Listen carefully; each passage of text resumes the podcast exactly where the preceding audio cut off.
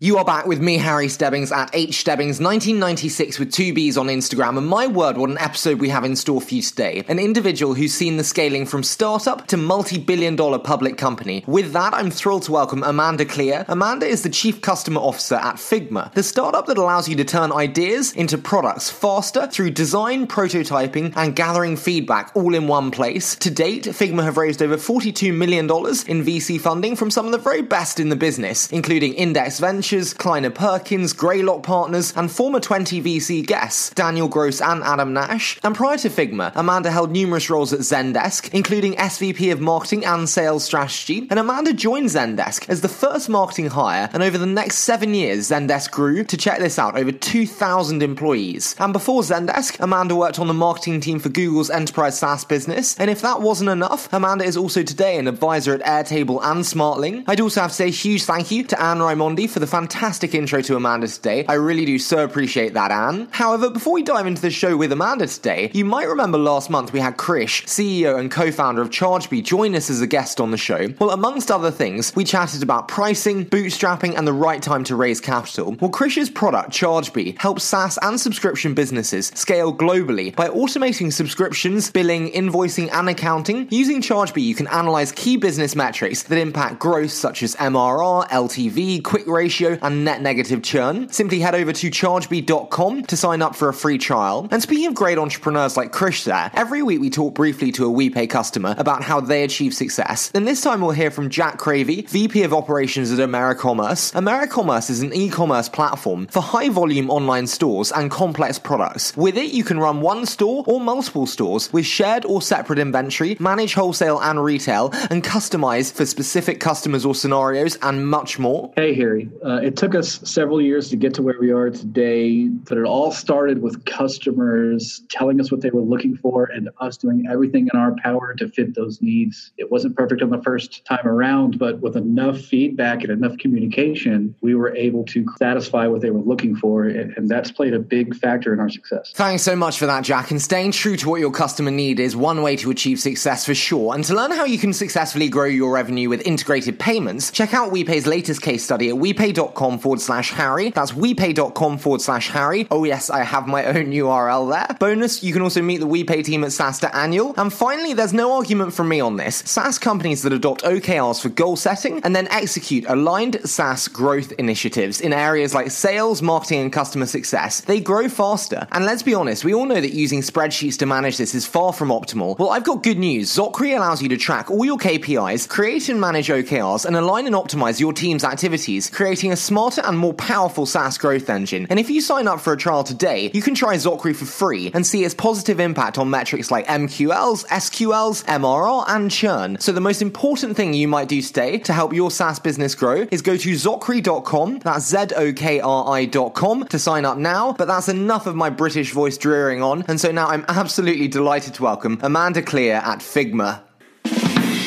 Good. That's perfect. Okay, I think we're warmed up.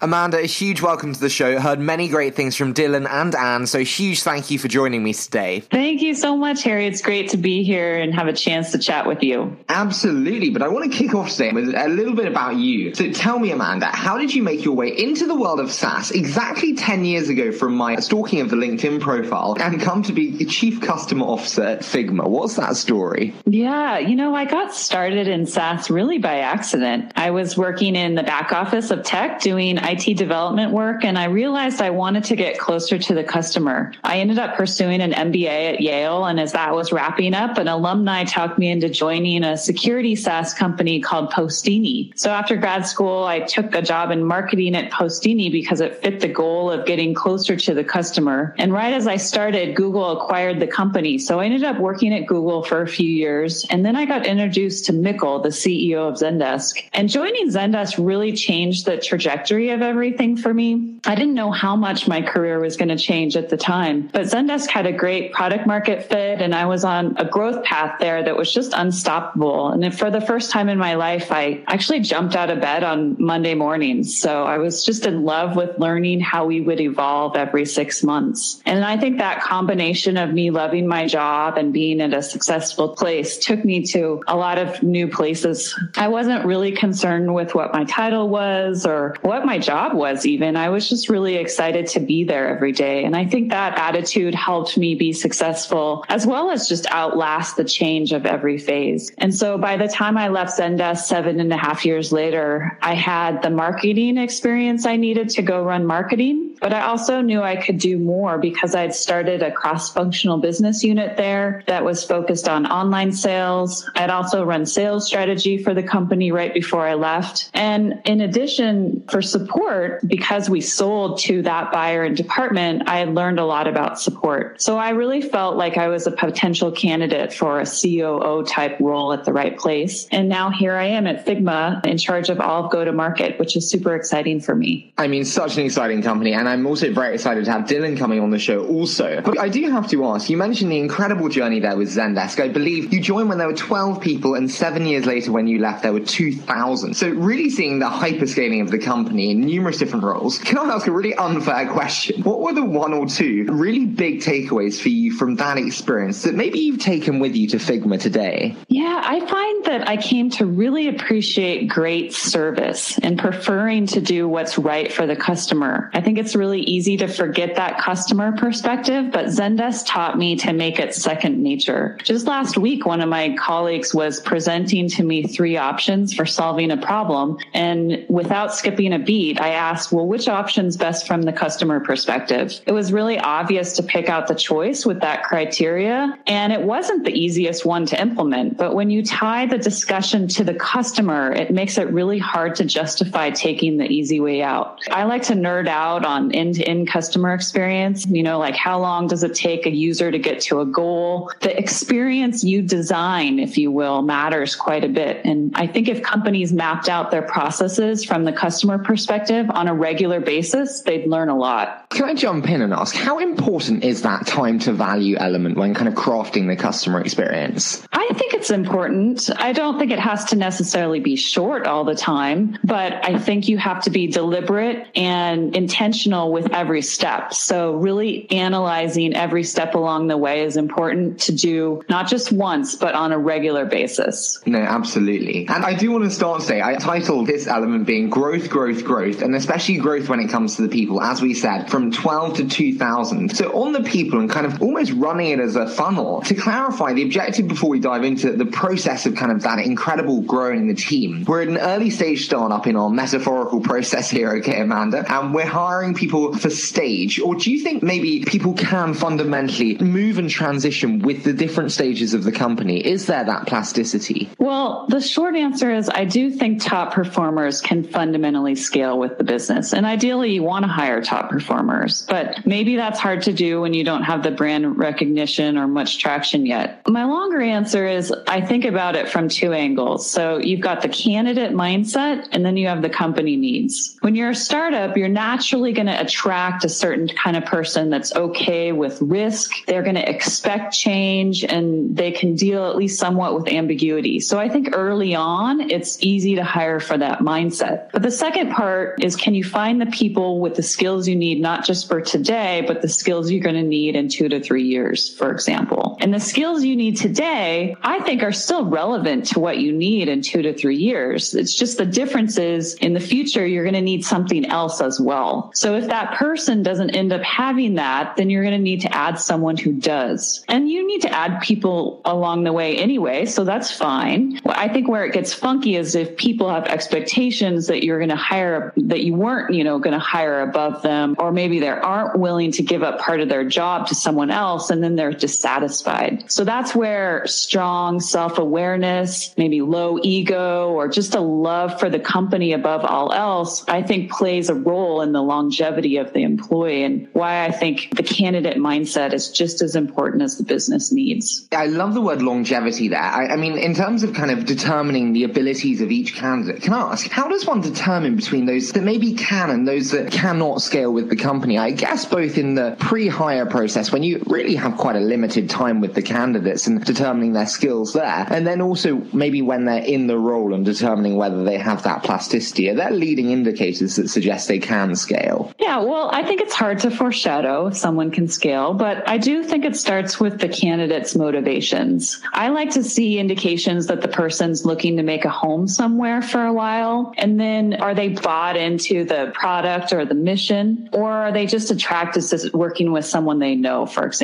It's hard to make people fall in love with your company and product, but if you've got that baseline passion there already, I think the person has a higher chance of wanting to evolve with the changes. I also like to look for creativity in people. For example, a candidate might ask or answer a question about solving a particular problem. And then once they answer how they would solve, I, I also like to ask them, how would you solve it in a different way now? And if people can come up with more than one solution, they're, I think, a little more likely to scale. You mentioned there the element of expanding that uh, thought process for the candidate in that interview question. I'm a, a super nerd when it comes to interview questions and structures of them. Do you have a single question that you maybe find most revealing of a, a candidate's kind of mindset and potential? Well, I like at the end, I always ask if people have questions for me. And I think the questions people have for me are super revealing. I learn a lot about how much homework they did if I haven't figured that out already. I learn how passionate they are for the business.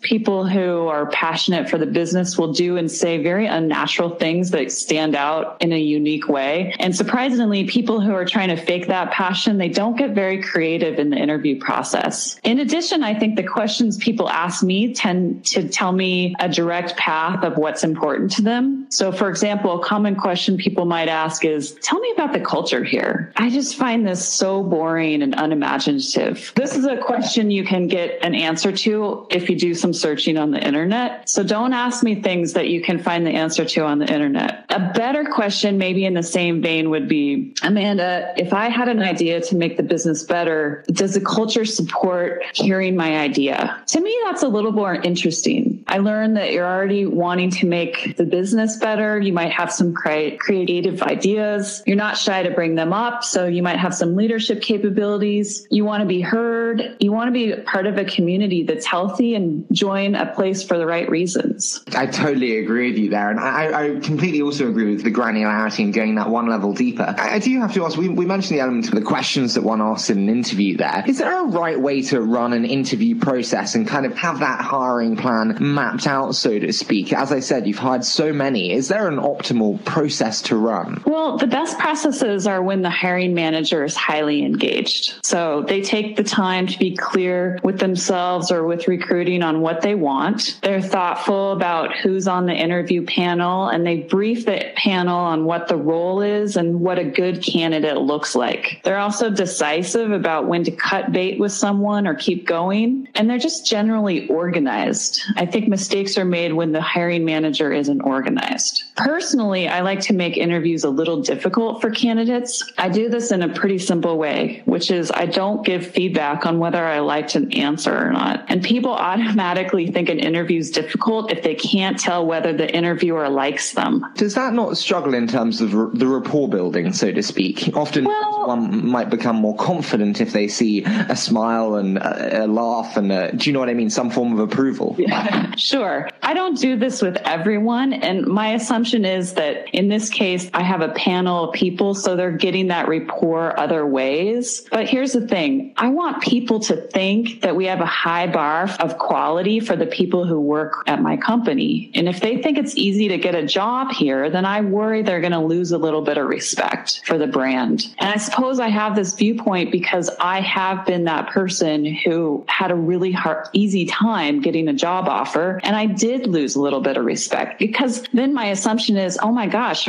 do they not have any other good candidates? I'm the only one. So I don't do this with everyone. I mean, if I'm in sell mode, then I'm going to be in sell mode. But it is funny for me to hear what people think of interviews with me because it's not that I do anything super hard. It's just I don't give people feedback all the time they want. No, I do totally get you. And I like the element of kind of that maintaining a bar of quality and a stamp mark of kind of respect. Oh, I was also- just going to say another lesson I learned over the years is to do reference checks and wherever possible, a background or a back channel reference. I learned this lesson early on when I could have saved myself a lot of heartburn had I done it. I find reference checks are really helpful in identifying if you have a top 10% kind of candidate. It's just very obvious in a reference check that an employee was amazing because they'll use a lot of emotional superlatives that go above and beyond a positive referral. It's just hard to fake that. Mm-hmm. No, again, I couldn't agree more on the centrality of reference checks. Before we move on to, to kind of a more granular aspect being the, the communication within the people that we hire, I do have one final question. It was I spoke to Anne before the episode, and she said that you're incredible in terms of strategizing around the hire and kind of thinking in terms of very high growth environments. And is it just a case of adding bodies? And how do you think about, and this was her question, how do you think about the right people at the right time? Well, I, I definitely never think about just adding bodies because that feels a little sloppy, right? As we all do, I made a couple mistakes early on. And as a result, those experiences really taught me how to evolve my hiring processes. But I do have to say at Zendesk, while it was high growth, we didn't have the employee growth that some other high growth companies do. You know, once we got to maybe 50 employees, we didn't more than double the number of employees each year. And sometimes when I hear about companies that 3x or 4x their employee count in 12 months time, I just have to imagine that has to be messy and hard to keep the culture in check. I think early on it can be hard to find quality candidates. So depending on the role, I might consider hiring a contractor in the meantime or hiring someone for a short term start to try them out. I'm not sure I would have had the insight to do that 10 years ago, but with the Zendesk experience under my belt, I feel a lot more confident in knowing when to hire people. Occasionally, I remember Mikkel having us hire people what felt like before we needed them. But now in hindsight, I just think his experience allowed for him to already know and be one step ahead of where we were. So today, when I think about where I want Figma to be in 12 months time, it's somewhat easy for me to identify what the gaps are to get us there people wise. So I think when you allow yourself time with that high level perspective, it's more easy to figure out those gaps. I'm so pleased that you said there about when you see three or four X growth in employee headcount, you think, wow, that must be a, an interesting situation in terms of culture. Because I do want to touch on the element of communication throughout the team. And my partner, Fred Destin, always says that effective decision making is key to scaling teams. Can I ask, how does the decision making structure change with the scaling of the org in your experience? Yeah, well, I think in the early days, it's common to make decisions as a group. And for the most part, the CEO would have the final call. But as the number of cooks increase, you obviously have to evolve that decision making. And I think leaders just need to be clear on what decisions employees should feel empowered to make on their own and then actually go let them make those decisions. People that are effective early and later on, I think are good at knowing when to just run with things or when they need to get buy-in. And I always felt like that was one of my greatest assets after being at Zendesk for a few years, just knowing what the CEO would care about or want to preview. I spent my first year reporting to him and getting to know what he cared about. So in hindsight, I think that experience gave me an advantage over other new leaders that didn't report to him or just didn't get that one-on-one time with him. I like that my team can feel like they can make decisions on their own, but in order to do that, I need to educate them on what's important to me. So I need them to be able to channel me into their decisions. So if they know how I would react, then they're going to feel more comfortable making a decision on their own. So I spend a lot of time telling people how I came to certain conclusions, maybe what my pet peeves are, or perhaps tell stories that illustrate my philosophies on certain topics. I know I've done my job when I hear people say, Amanda, I knew you would agree with me, so I went ahead with this. Yeah, no, absolutely. That internal Amanda within everyone. I, I totally get you. It's that what would Amanda do style. Can I ask, where does decision making tend to break down? You've worked from the behemoths of Google to the incredible scaling of Zendesk to now the, the scaling journey of Figma. Where does decision making tend to break down? Well, I think that decision making breaks down when it's not clear what the goals are. So a company can do themselves a favor by setting goals and priorities because oftentimes there's just no shortage of ideas. So the hard decisions are around what not to do. If you do goal setting right, it's just going to make it a little bit easier, at least for people to make decisions on how they spend their time each day. I'm interested in enabling everyone on my team to work on high impact initiatives. And if they aren't spending time on on high impact projects, then it's time we review what's preventing that and stop doing things that aren't making a difference. I totally agree with you in terms of that high impact. I am also super interested in terms of the communication there because we said about your element of education within the team and knowing exactly what and how to empower them in the right way. In terms of kind of communication across function, how can one foster maybe true cross functional collaboration in a company, so to speak? Let's start on that. Yeah, you know, at Zendesk, I feel like I achieved cross functional nirvana at a certain point in time. So this is what happened. I was asked to create a cross functional team that focused on our online sales. And I seeded the team with a group of 12 people. It ended up growing to about 60. It had a few engineers in it, a product manager, marketers, data analysts, a couple operational experts. So it was very cross functional. And at first I wondered, you know, what would people think of this team? Because it was very unique within the company. This was right after we went public that I did this. And I was wondering, you know, what were these engineers thinking? Because all the other engineers were in the core engineering department. So it was very unusual. But I decided that I was going to provide these engineers exposure to the business in a way that no one else in engineering would get. It was almost going to be like a getting a mini MBA at work. So the first thing I wanted to do was get everyone speaking the same language. That was very important to me. So we spent an afternoon together whiteboarding and brainstorming about the end to end customer journey. So when someone first comes in contact with our brand, all the way to certain milestones like signing up for a trial or making a purchase, and then maybe finally potentially leaving us as a customer. And we talked through all the things we thought worked well and what we could improve. And everyone brought a very unique insight to the process. So during that session and the weeks after, we all learned things like what's MRR and why is it important? What are the basics of agile development? So it was a lot of learning happening on all sides. We also set really clear goals for what we wanted to do and the tone of our team culture, which was going to be around experimentation and iteration. So we wanted to learn together, but we wanted to learn fast. And once we had all that, we started to really gel on what were the most impactful things that we could work on together. And while people had roles, everyone had been read into the big picture. So it was really encouraged to think beyond your scope of work and come up with ideas for the bigger goal. It was just a really amazing group of people that all brought a piece of the puzzle to the table. And it was really my job to help guide them to a common table. I think when you frame the conversation in the customer's viewpoint, it's easier for people to contribute ideas. For example, people aren't intimidated to solve funnel issues when you couch them as, hey, what do we want the customer to do next? So just a little taste of how I approached cross functional collaboration. I love that. And uh, what sounds like an incredible environment to have been in. I am super interested. I'm a nerd when it comes to experimental cultures because the big question for me is how do you foster a culture of risk taking and ambition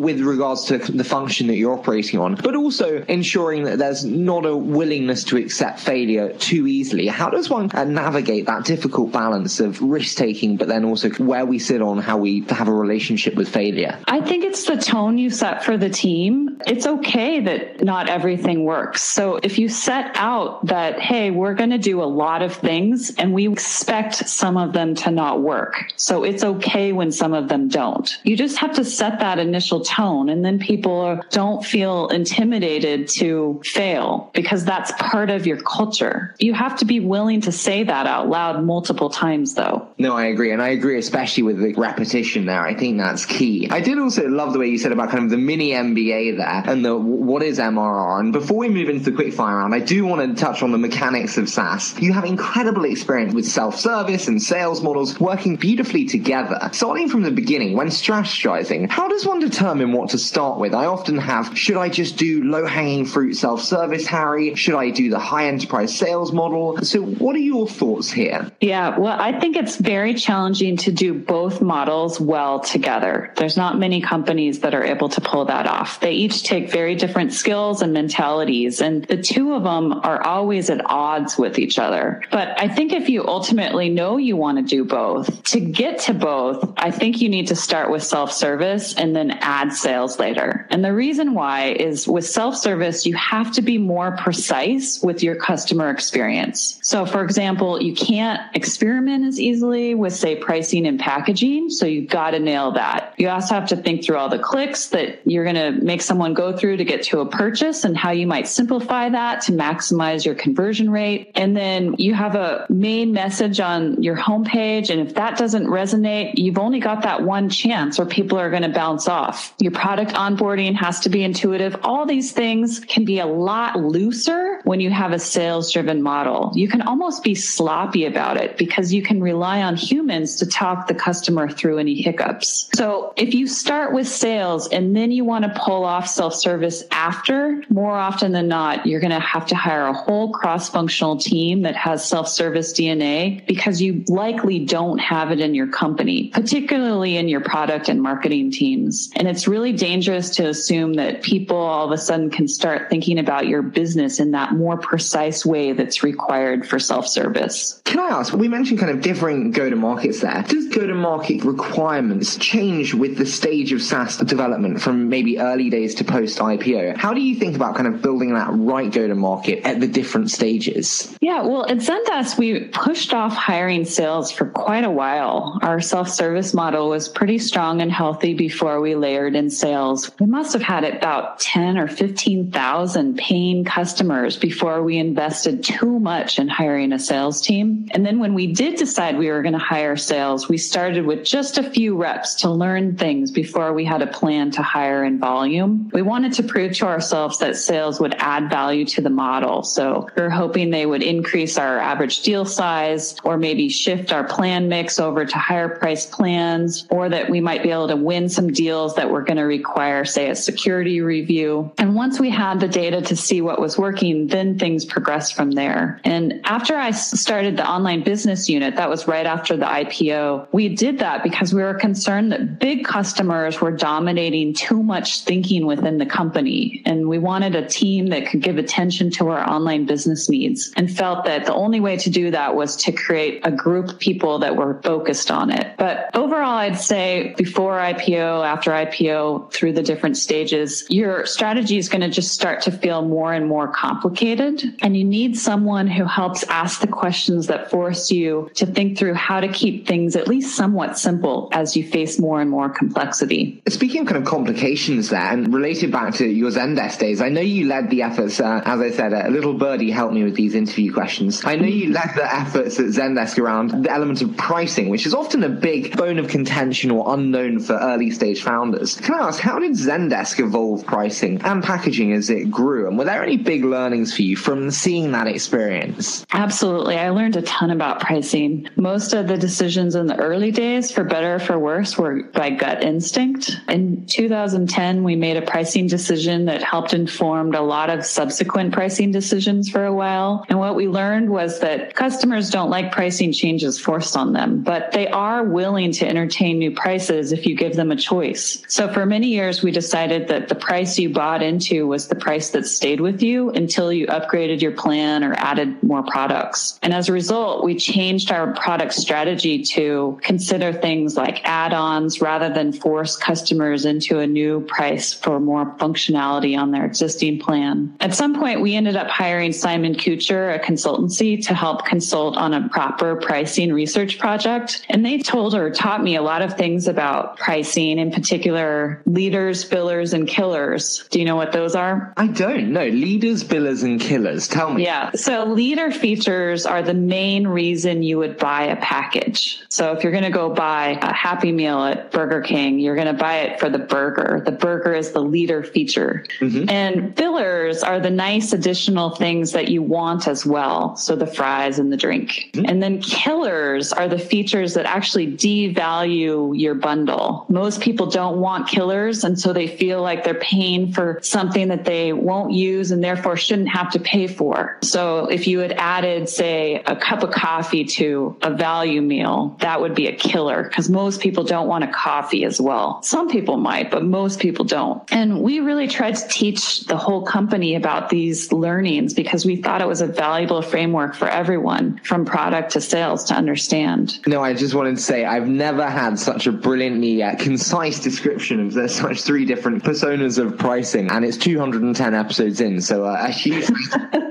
but sorry, I interrupted your flow there. Yeah, no, glad I taught you something new after 200 episodes. Well, pulling off pricing changes as we got bigger and bigger became a much bigger deal. So the last pricing project at Zendesk had a humongous amount of employees involved to make it successful. And I learned a lot about how it was just important to be very clear with the goals of the project, what we expected, what we wanted to measure, and also just how to get buy-in to prioritize the project within the company. So all that organizational change stuff that we didn't have to think about in the early days. Another thing that we did that I learned was we ended up writing a philosophy on pricing internally. So it talked about what things were sacred and why. And it really helped our pricing strategy meetings to keep in perspective of what things were important. I also kept a log on changes we made each year and why, which became an important part of onboarding certain new employees to have that historical background and philosophy. Absolutely. I mean, I, I feel like pricing is an episode in itself, to be quite frank, Amanda. But I absolutely love that. And I'm, I'm, I'm always going to remember that uh, leader, filler, and killer for sure. Yeah. I want to move into my favorite element, though, of any episode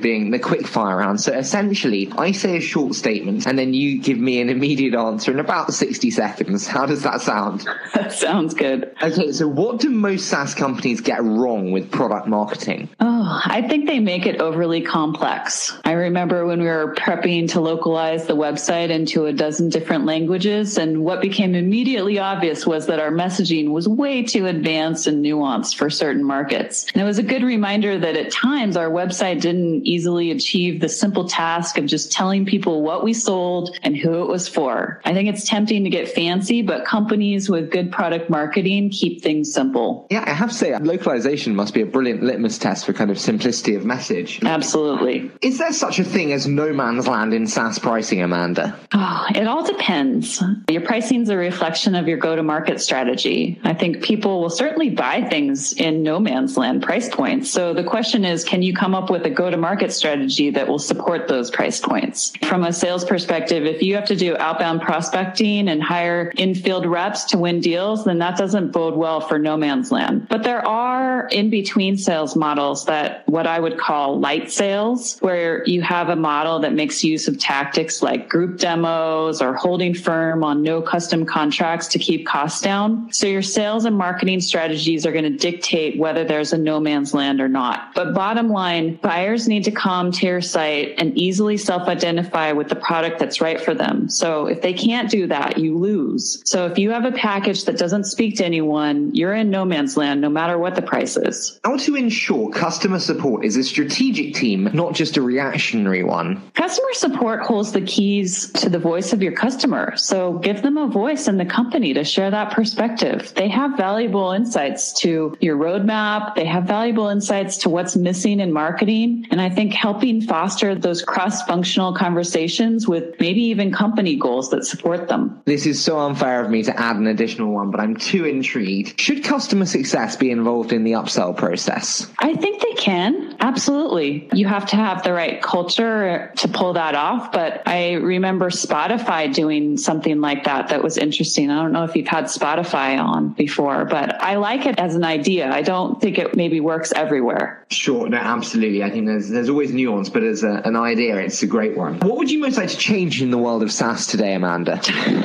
well, I don't know. I wish there was maybe a little less VC money available. It doesn't always breed the best products.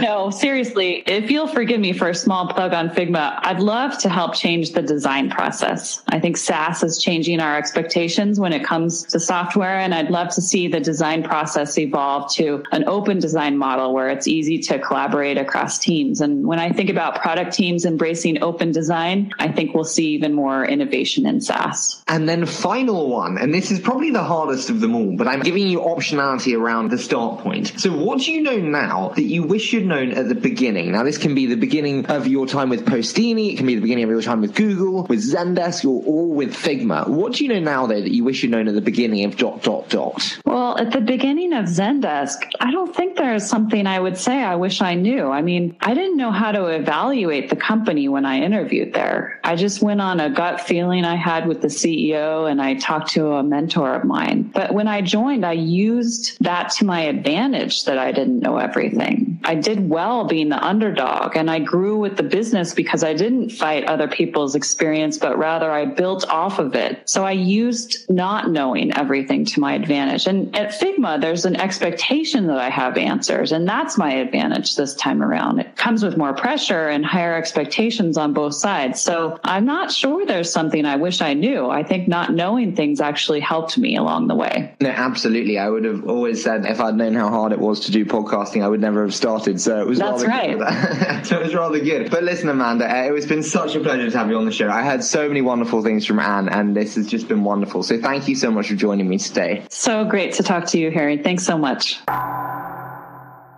So fantastic to have Amanda on the show there, and such exciting times ahead with Figma. And if you'd like to see more from Amanda, you can find her on Twitter at akleha. Likewise, it'd be great to see you behind the scenes here at SaaStr on Instagram at hstebbings1996 with two B's. That really would be fantastic. But before we leave you today, you might remember last month we had Krish, CEO and co-founder of ChargeBee, join us as a guest on the show. Well, amongst other things, we chatted about pricing, bootstrapping, and the right time to raise capital. Well, Krish's product, ChargeBee, helps SaaS and subscription businesses scale globally by automating subscriptions, billing, invoicing, and accounting. Using ChargeBee, you can analyze key business metrics that impact growth such as MRR, LTV, quick ratio, and net negative churn. Simply head over to chargebee.com to sign up for a free trial. And speaking of great entrepreneurs like Krish there, every week we talk briefly to a WePay customer about how they achieve success. And this time we'll hear from Jack Cravey, VP of Operations at AmeriCommerce. AmeriCommerce is an e-commerce platform for high volume online stores and complex products. With it, you can run one store or multiple stores with shared or separate inventory, manage wholesale and retail, and customize for specific customers or scenarios, and much more. Hey, Harry. Uh, it took us several years to get to where we are today, but it all started with customers telling us what they were looking for and us doing everything in our power to fit those needs. It wasn't perfect on the first time around, but with enough feedback and enough communication, we were able to satisfy what they were looking for. And, and that's played a big factor our success. Thanks so much for that, Jack. And staying true to what your customer need is one way to achieve success for sure. And to learn how you can successfully grow your revenue with integrated payments, check out WePay's latest case study at WePay.com forward slash Harry. That's WePay.com forward slash Harry. Oh, yes, I have my own URL there. Bonus, you can also meet the WePay team at SaaStr Annual. And finally, there's no argument from me on this. SaaS companies that adopt OKRs for goal setting and then execute aligned SaaS growth initiatives in areas like sales, marketing, and customer success, they grow faster. And let's be honest, we all know that using spreadsheets to manage this is far from optimal. Well, I've got good news. Zokri allows you to track all your KPIs, create and manage OKRs, and align and optimize your team's activities, creating a smarter and more powerful SaaS growth engine. And if you sign up for a trial today, you can try Zokri for free and see its positive impact on metrics like MQLs, SQLs, MRR, and churn. So the most important thing you might do today to help your SaaS business grow is go to zokri.com, that's Z-O-K-R-I.com, to sign up now. As always, I